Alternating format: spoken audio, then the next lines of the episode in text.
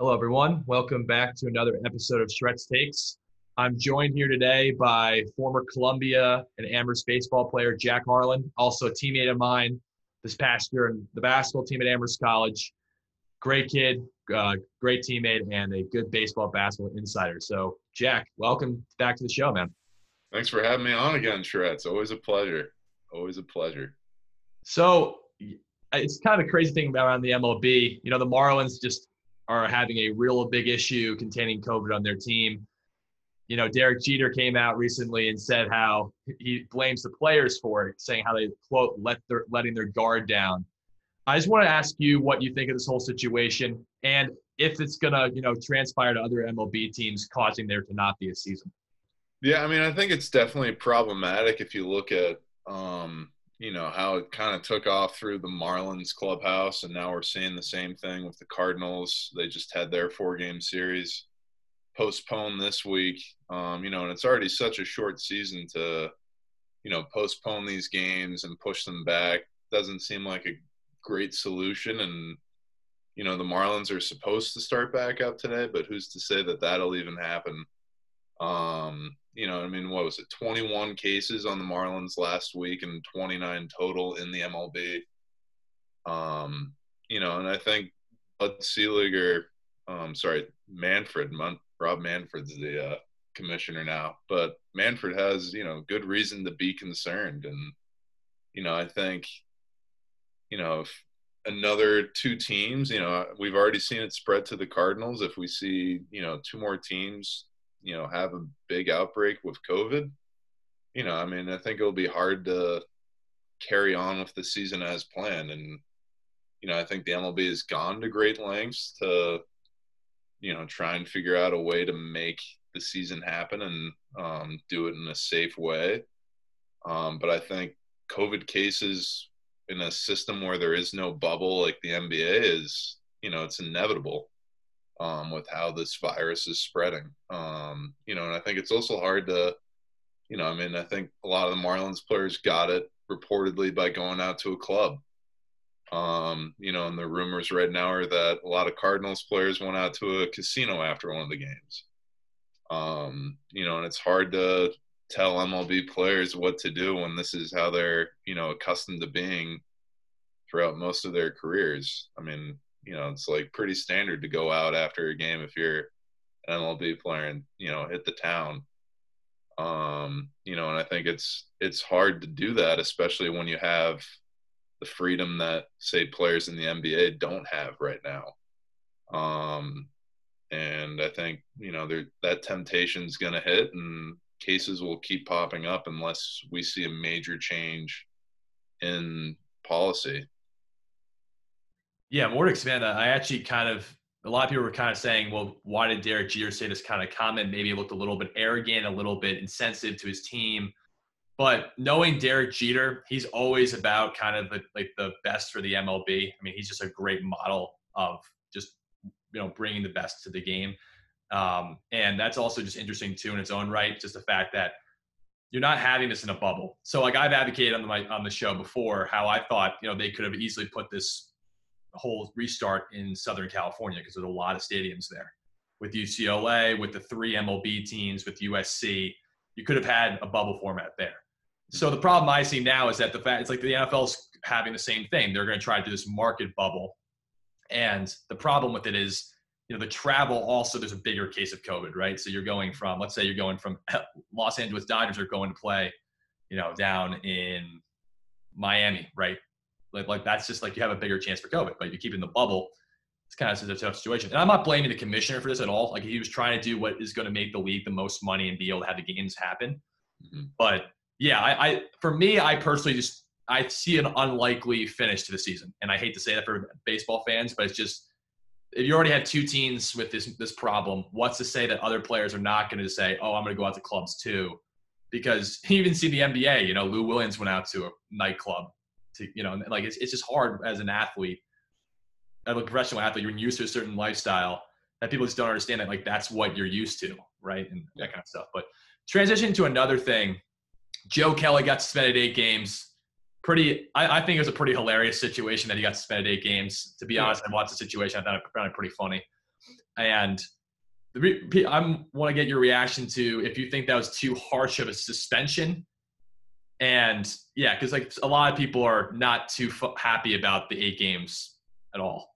Yeah, I think it is a little harsh by the league. I get why it's eight games, and I'll get to that in a little bit. But to think that you know he only got six games in 2018 for you know beaming uh, that Yankees player and starting a literal brawl um, whereas this was more just kind of a bench clearing altercation, no no fighting. Um, and I mean, eight games is in a 60 game season. That's 13% of the season. That's a hefty suspension. I mean, 162 game season. I think 13% would be like 20 something games. You don't see suspensions like that for Maybe 22. Yeah, 22 games. I mean, yeah, you don't see suspensions like that for anything besides PED use in the MLB. Um, you know, and to think that that I mean that's pretty hefty, especially for a guy that's as important to a team as Joe Kelly can be. Um, but I get it at the same time.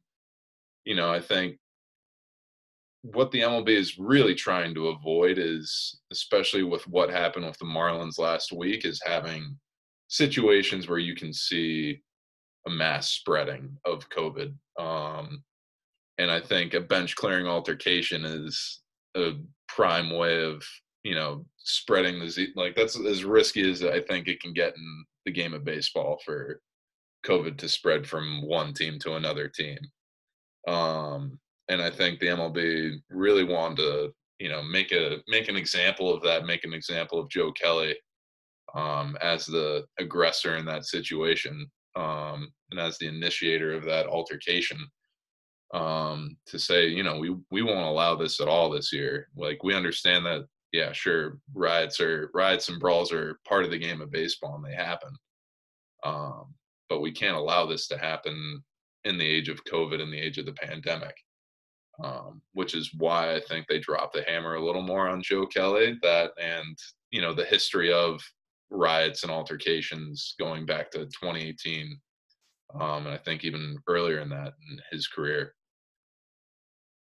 Yeah. Also, I think the I actually think that again he should have just been suspended. I I, I probably would have said five games, um, just because of his history. I, I think you need to kind of teach him a little bit of a lesson in terms of just how he needs to act as a pitcher, act as kind of a professional, because he, he's a very good relief pitcher and he's big to the Dodgers, you know, what the Dodgers can do when he has his head on straight. But a lot of times he doesn't and he gets a little bit caught up in stuff. But the problem also, the reason why I think a lot of players are upset, it's because it's involved with the Astros and they didn't like the MLB's response to the Astros. Like, you know, I, I mean, you probably know all this stuff, but you know how like the, the most steep thing they got was their GM getting like just like you know fired and they were, he was suspended, but then they fired him mm-hmm. and then getting like a five million dollar fine. But the, that was kind of all they saw. They were kind of like, you know, why aren't they banned from like, you know, this kind of stuff or whatever. Mm-hmm. Which is which is interesting in its own right because that's really I think where the players are really angry with is because just the fact that the Astros themselves they feel like and maybe it's it's unfair to you know point this out and maybe like it's not true but they the players feel like the Astros are protected by the league mm-hmm. in a sense because the Astros have been good for so many years because of their cheating scandal, and also they had good players. Like I'll, I'll say they had good players. You know, their team is definitely good enough to win, you know, the World Series. But they now players are gonna say, well, they won because of the cheating scandal. Now the MLB's you know protecting them. I actually I, I wanted your thoughts on that too. Like, do you think that's fair for them to like you know criticize that, and like that's why you think they're like upset also about this Joe Kelly situation? I mean, I do think it's fair to criticize the Astros, and you know, I think this was a long time coming, you know, any riot with the Astros, especially for the Los Angeles Dodgers, who got kind of shafted from, you know, a World Series ring by the cheating scandal. Um, you know, and it's pretty apparent if you look at the film, if you look at, you know, the data in terms of, you know, what the Astros batting average was at home when they had the camera system in place in the World Series versus what it was away I mean, I think Clayton Kershaw had an ERA around seven in the World Series back in 2017 when the Astros won, and like at the Astros Stadium, but at home, I think it was you know more normal for him somewhere around two. Um, you know, and I think there's a lot of good reason for the Dodgers to be upset by that. And I think it was, you know, kind of inevitable that there would be some sort of altercation between, especially these two teams. Um, you know, and I think a lot of players were frustrated by how the league handled it and wanted more um, action taken against the Astros. And the fact that more action wasn't taken, I think the players felt the need to take that into their own hands. And that's been something that players have been outspoken about for a long time. I mean, I think Alex Wood um, went on a pretty lengthy Twitter rant, like around the time that uh, the investigations were happening. Um, that if the MLB didn't drop the hammer a little more, that he or someone else would, you know, take matters into their own hands and, um, you know, target Astros players. Um, you know, and I think it's something that the league is always like pretty caution about um or cautionary about i should say. Um you know i mean i think it's it's pretty dangerous when you got a guy like joe kelly throwing upper 90s you know at a guy's head. Um you know and i think the mlb's first responsibility is and always will be to protect the players. Um you know and it's hard to do that when you know you got guys taking matters into their own hands yeah, I think this is the problem. Because I saw, you know, the YouTube video, I watched ESPN, and there are people, you know, just people I think that don't quite understand the situation, saying how, you know, this commissioner is the worst in sports and everything like that. And I'm kind of saying to myself, you can't really go there because you have to understand what what they're trying to get done. Yeah, maybe the, the suspension was a little too harsh, but Joe Kelly's had a history of this, and also they don't want players taking matters, in, like you just said, taking matters into their own hands. What the Astros did, no one is saying is right. It was completely wrong. Everyone gets that. But then you're not looking any better as a professional if you take matters in your own hands and you target Astros players because the Astros cheated and everyone gets that. But they weren't, you know, trying to, you know, throw baseballs at your head, you know, especially because these guys are so good. You know, you're throwing 95 mile per hour pitches at someone's like, you know, head. Like the helmet's only going to do so much. And also, like, yeah, I mean, that guy could, you know, there could be a potential worse than like a concussion there, right? You know, internal bleeding, you don't know, right? Yeah. And so, like, I, I kind of get again, like, you know, why the, the MLB has to be a little bit more stiff. You know, I was listening to Buster Olney give like his, you know, interpretation a little bit of what the Dodgers were thinking, but that the Dodgers are going to obviously be a little bit more biased to saying their players should appeal. And, you know, he, he I think he has the right to appeal in the situation because I think he should get the suspension reduced a little bit. But like I said before, it should be about five games because he did throw like two or three, you know, pitches at the guy's like near the guy's head. Yeah. And then, you know, he started mocking one of the guys, which that was hilarious. That was very, very funny. But it's, you know, like the problem is no one's going to like the Astros, but it's more the fact of, you know, you have to have a sense of professionalism, right? With that, right? Because otherwise you're really letting them kind of get to the whole league. And the commissioner's in a really tough place eh, with this kind of situation just because everyone kind of feels like you know you didn't handle it as strictly or as tough as you should have with the Astros, right? You kind of let them off the hook in a sense, because like they're gonna be like, all right, yeah, we got we got money, so we'll we'll pay that five million dollar fine, no problem, right? And then they, they might just go back to doing. Uh, we don't know what they're gonna do in the future, right? We, we don't know, right? You know, hopefully they don't they don't get to the World Series where they're tampering with someone again. Um, but I think also shifting to another thing too now with baseball, now to get off those topics, just kind of just the regular teams generally. Mm-hmm. As we can see, the Dodgers and the Yankees look really, really good right now. Absolutely. But I also was kind of interested, you know, there were some crazy madness things that have been happening with the Mets and the Braves. That one inning, uh, the eighth inning, where the Braves scored uh, 16 runs in an inning. I was yeah. kind of thinking, just like you know, the baseball's been kind of crazy right now. Like you know, the Yankees and Dodgers are clearly head and shoulders, like doing really well. Mm-hmm. But kind of, you know, in that middle pack, everyone's very close together record wise. Um, how, how, how do you like it as a baseball fan? I mean, unfortunately, your Red Sox are not doing too great right now. But um, you know, like what, like what, how? I guess my question, and I'll break it down. Is just how do you like the way that you know most of the league is very competitive right now?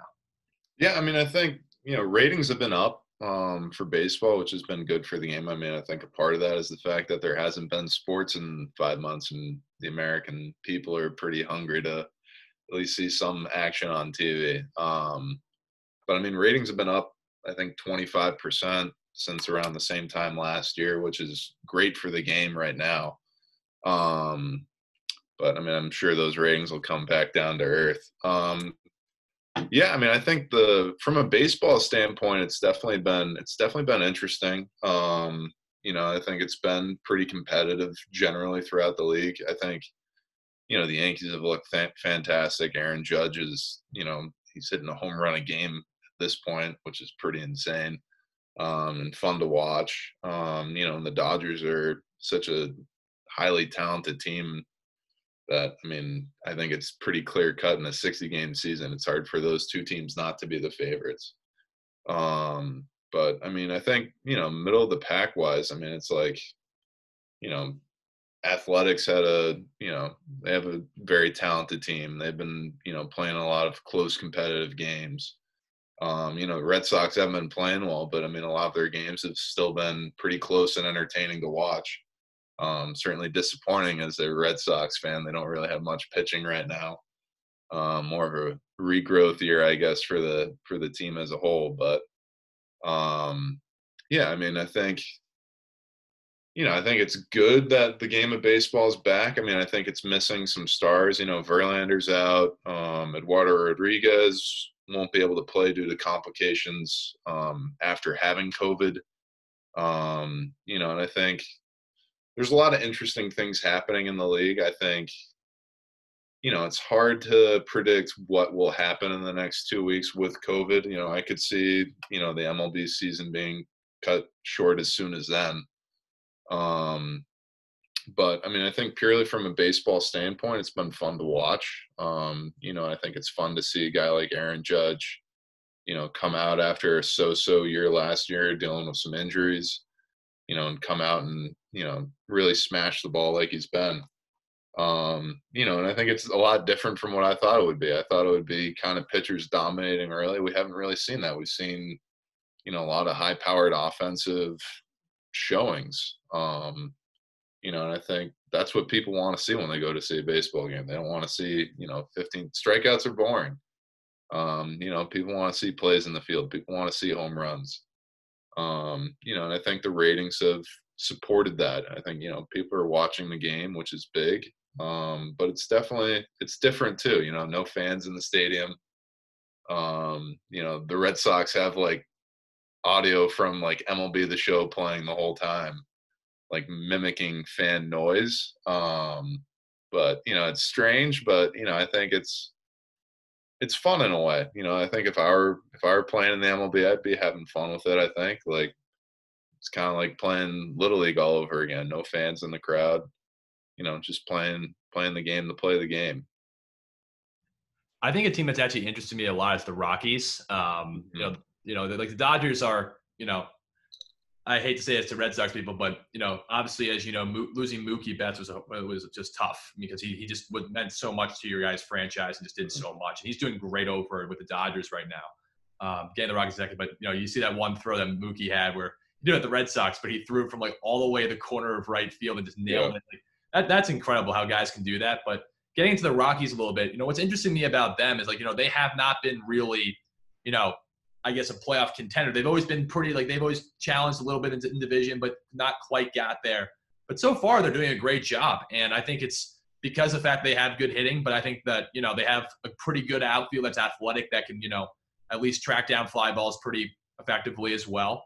Um, I think that's interesting too. Also, like the Twins, right? Like the Twins, you know, have been playing really well as well because like you know Nelson Cruz yesterday just hit a walk off homer. Um, and it's good to see him being successful again because um, I know he was pretty successful earlier in his career when he was with the Rangers a little bit.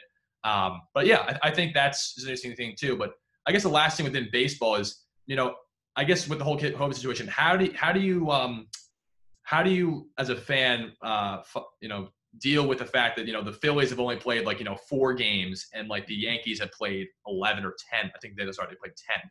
Yeah. Um, you know, like how do you how do you think the MLB can work through that um, and still allow everyone to play 60 games. Wow. Yeah, I mean they're gonna have to they're gonna have to schedule a lot of double headers, um, you know, and find ways to, you know, get creative with the schedule at this point. I mean, they'd already slotted, you know, 60 games in 62 days, which is, you know, pretty crazy. Not a lot of off days, a lot of, you know, it's, it's hard. You know, it's it's gonna be hard to, you know, schedule in these double headers in that span of time. Um, but you know, I mean, that's pretty much the only option that they have at this point. Maybe that means you know scheduling two seven inning games um, for double headers or a nine and a seven. Um, you know, and finding ways to cut down innings while you know fitting in an actual game for all these teams. But it's tough right now. I mean, the Phillies haven't played in a week. The Marlins haven't played in a week.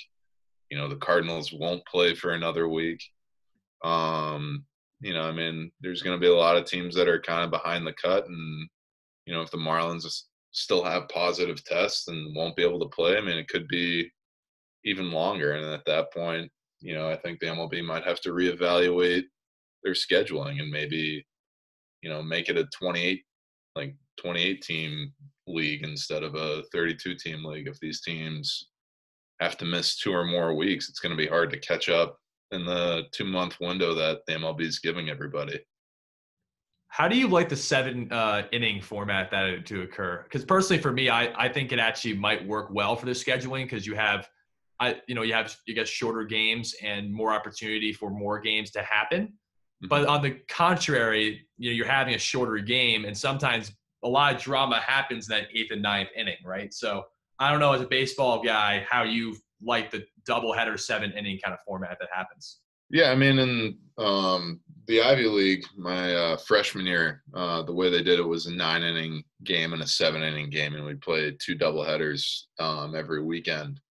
Um, you know, and it totally changes kind of how you approach, um, you know, the game itself.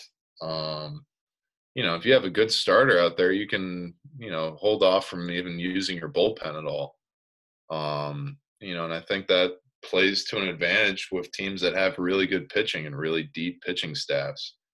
Um, versus like say the Red Sox that almost have to rely on you know three pitchers a game regardless, just because they don't have a lot of depth at that position right now. Um, so I mean, it's tough because I mean it's like you know I think especially in the MLB you're so used to playing nine innings, you're so used to you know having that the way the game is spaced out. I mean, so often players break it into thirds. Um, you don't have that final third to you know push through. You don't have that final third to make a comeback. Um, you know, and it definitely throws off your routine a little bit. Um, it does speed up the game, you know, and I think it's it can be more enjoyable for the fan experience itself, but um, you know, it's it's different and it's tough. Um, you know, and it's hard. You really have to get to the starter early. Um, you know, can't let the starting pitcher get in a rhythm in a seven inning game because if that happens, all of a sudden it's the fifth inning and you're chasing two or three runs and you only have an inning or two left to hit. Um, so I mean, it's hard, um, but I mean, I think it might be necessary for the MLB. Already seeing some of the you know injuries that we've seen already. You know, they might have to look into cutting down innings. I mean, you know, Mike Soroka just tore his Achilles last night. Um, you know, Mookie Betts has been dealing with some injury issues, and um, you know, throughout the league, I think you know guys will you know start to deal with more ailments, especially playing so many games in such a short window of time. Um, as well as you know, spending the last four months in not an ideal training scenario. Um, you know, it's hard to go from being at home, not necessarily having access to a weight room or even to a catcher as a pitcher to, you know, go and have to, you know, throw 100 plus innings as a starting pitcher in two months. It's difficult. Um, definitely taxing on the body.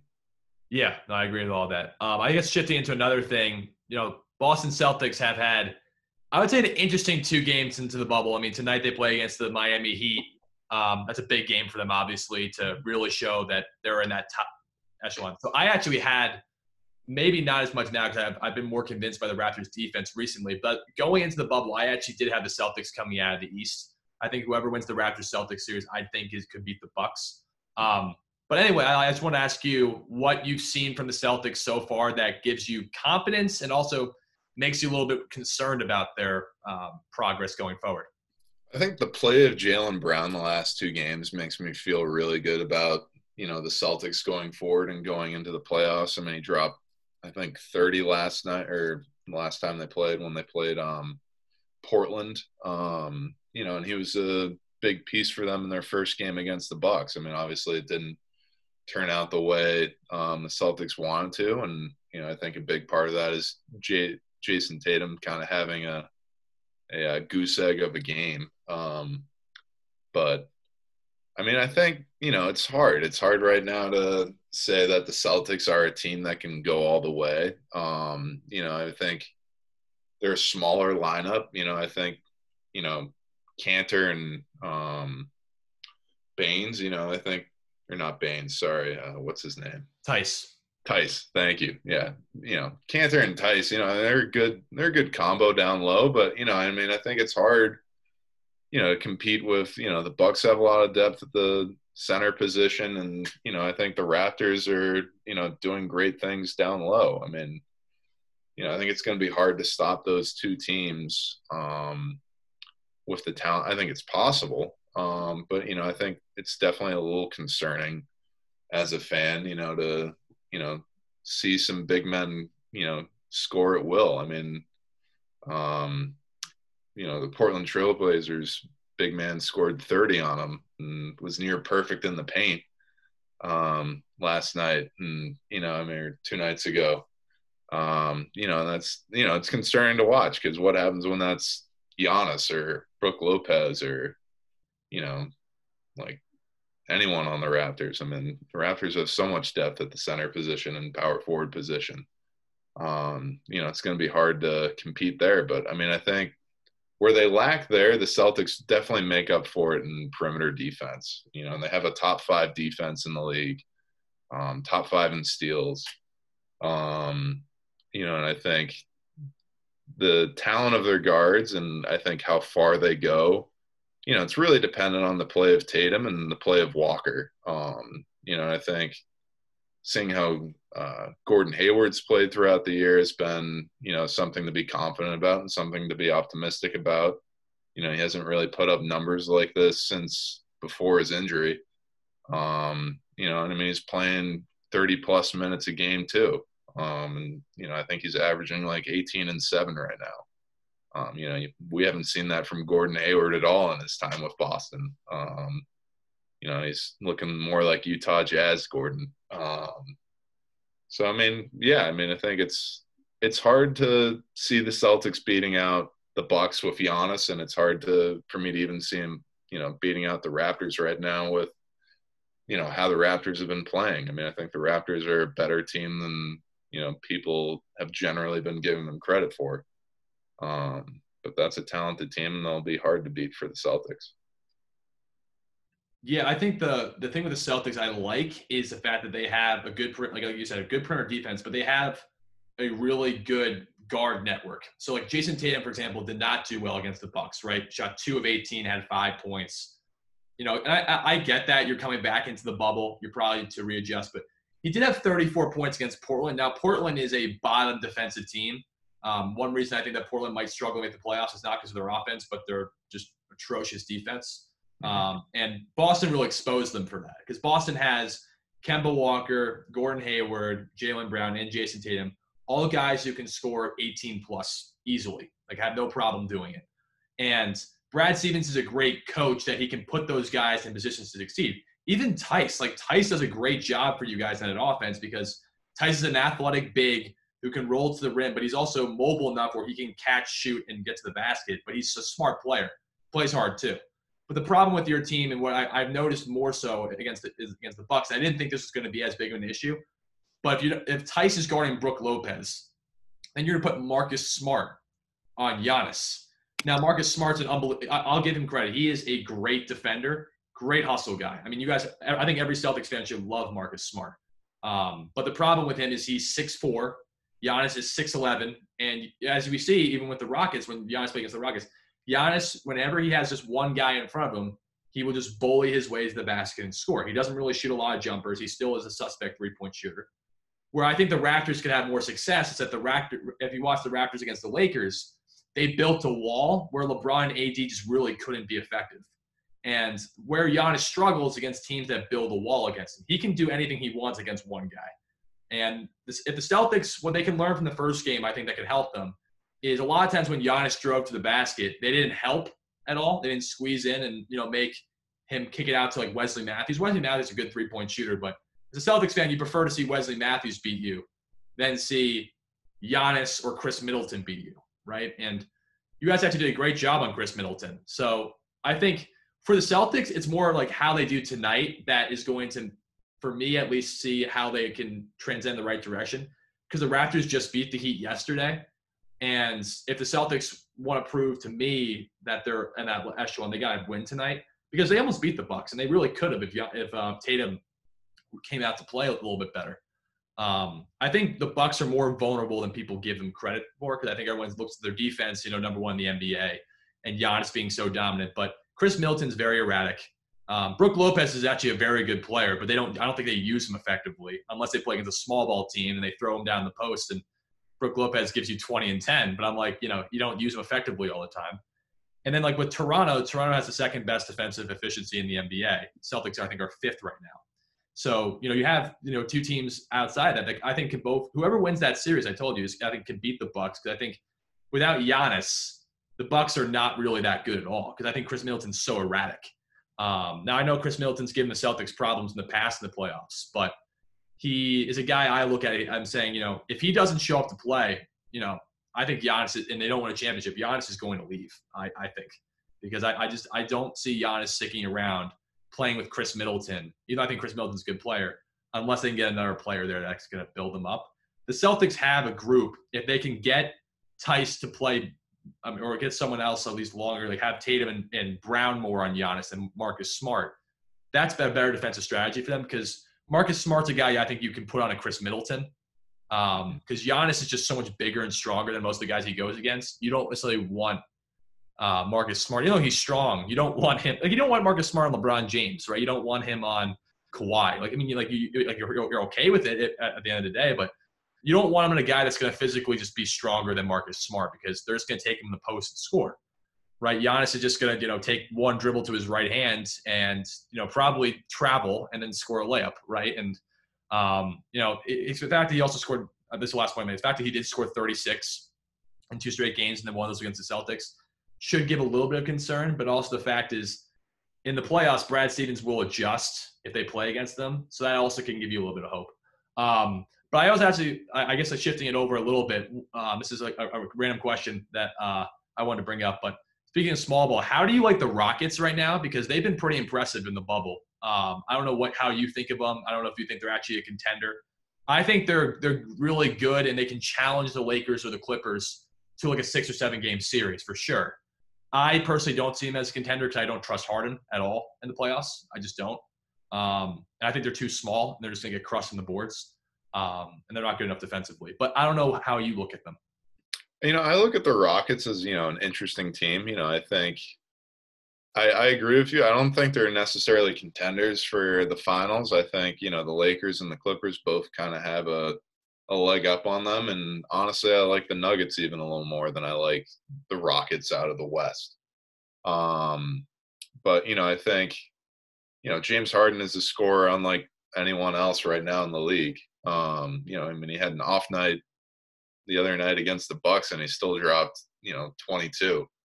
Um, you know, and I think with West with uh, Russell Westbrook and um, you know, other members of, you know, other supporting cast members there. I mean, I think, you know, it's a team that has offensive firepower. I mean, they dropped like 158 points the other night um, in their opening game. You know, and I think that's exciting to see. And, you know, I think they could definitely sneak out, you know, a couple of games from the Lakers or a couple of games from the Clippers or, you know, whoever they face in the playoffs. Um, but, you know, I think it's hard to, you know, rely on them entirely. I mean, you know, they're a team that, you know, kind of notoriously right now lacks a big man.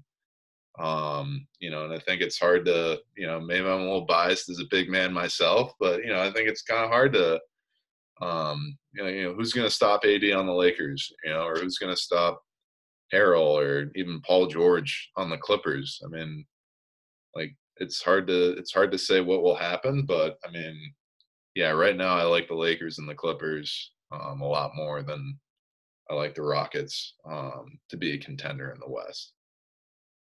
I think also the fact that Porzingis dropped 39 on the Rockets um, should get them a little bit concerned. I mean, Porzingis is a great player. Like I think he's getting back into his form like he had 30 in his two straight games.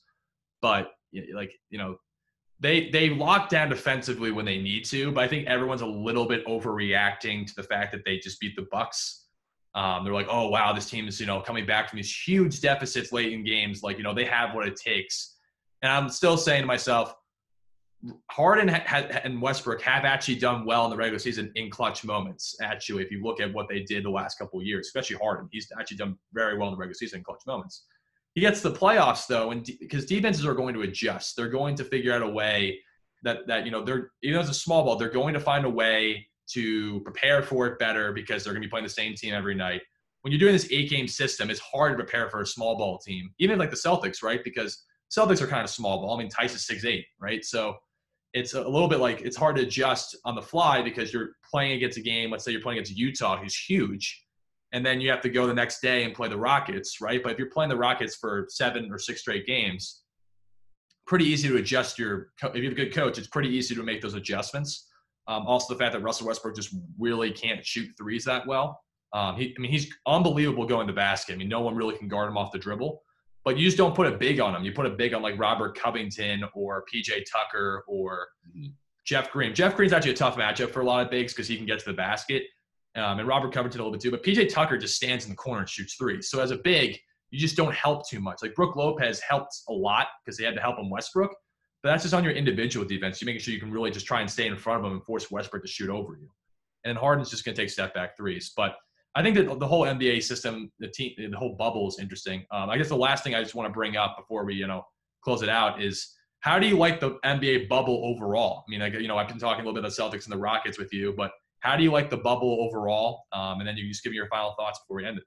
Yeah, I mean, I like the bubble a lot right now. I mean, you know, I think it's definitely not an ideal lifestyle. I think for a lot of these players, you know, I mean, I heard, um, you know, like it's it's pretty grueling from you know what I've heard from like a Terrence Mann um, or people that um, I do know that are currently in the bubble. The one person I currently know that's in the bubble. Um, but you know, I think it's a hard lifestyle. But you know, I think like there's aspects of it that are fun. Um, you know, I think it's good for the game of basketball right now. I think the games have been highly competitive. I think they're doing a good job at you know kind of creating a fan experience with you know the kind of whatever video cutouts of all the fans on the on the screens around the courts. Um, you know, I think they're a good job doing a good job in general making it entertaining. Um, you know, and I think it's the I think it's the safest way I think to operate any sport right now. I mean, I think you know the NHL is doing a similar thing up in uh, Toronto um, with hockey. You know, and I think that'll work well too, especially as they come closer to the Stanley Cup playoff. And you know, I think basketball, you know, it's it's safe right now. I mean, there haven't been any outbreaks or positive tests.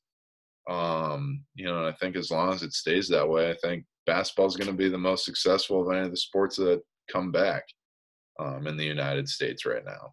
Um, you know, so I think it's great for the game. I think the games have been exciting. You know, I think like a lot of close games, a lot of competitive games, and you know some big offensive sh- like out shows. I mean, you know, you got the Clippers scoring 35 threes in a game, um, or knocking down 35 threes in a game. You know, you got the Rockets setting the record for the most points in the first half of a regular season basketball game. I mean, it's you know a lot of fun to see these you know big offensive games, but you know, I mean, yeah, I think it's great for the game, and I think it's going well so far. And you know, I think especially as playoffs come and the regular season closes up, you know, I think it's just going to be it's going to be fun to watch. Well, Jack, uh, thanks again for being on, man. I really appreciate it um, you know, thanks for the uh, obviously the expertise um, within just like the baseball realm. Uh, appreciate it, and uh, look forward to seeing you soon. Yeah, thanks for having me on, Shreds. Had a lot of fun.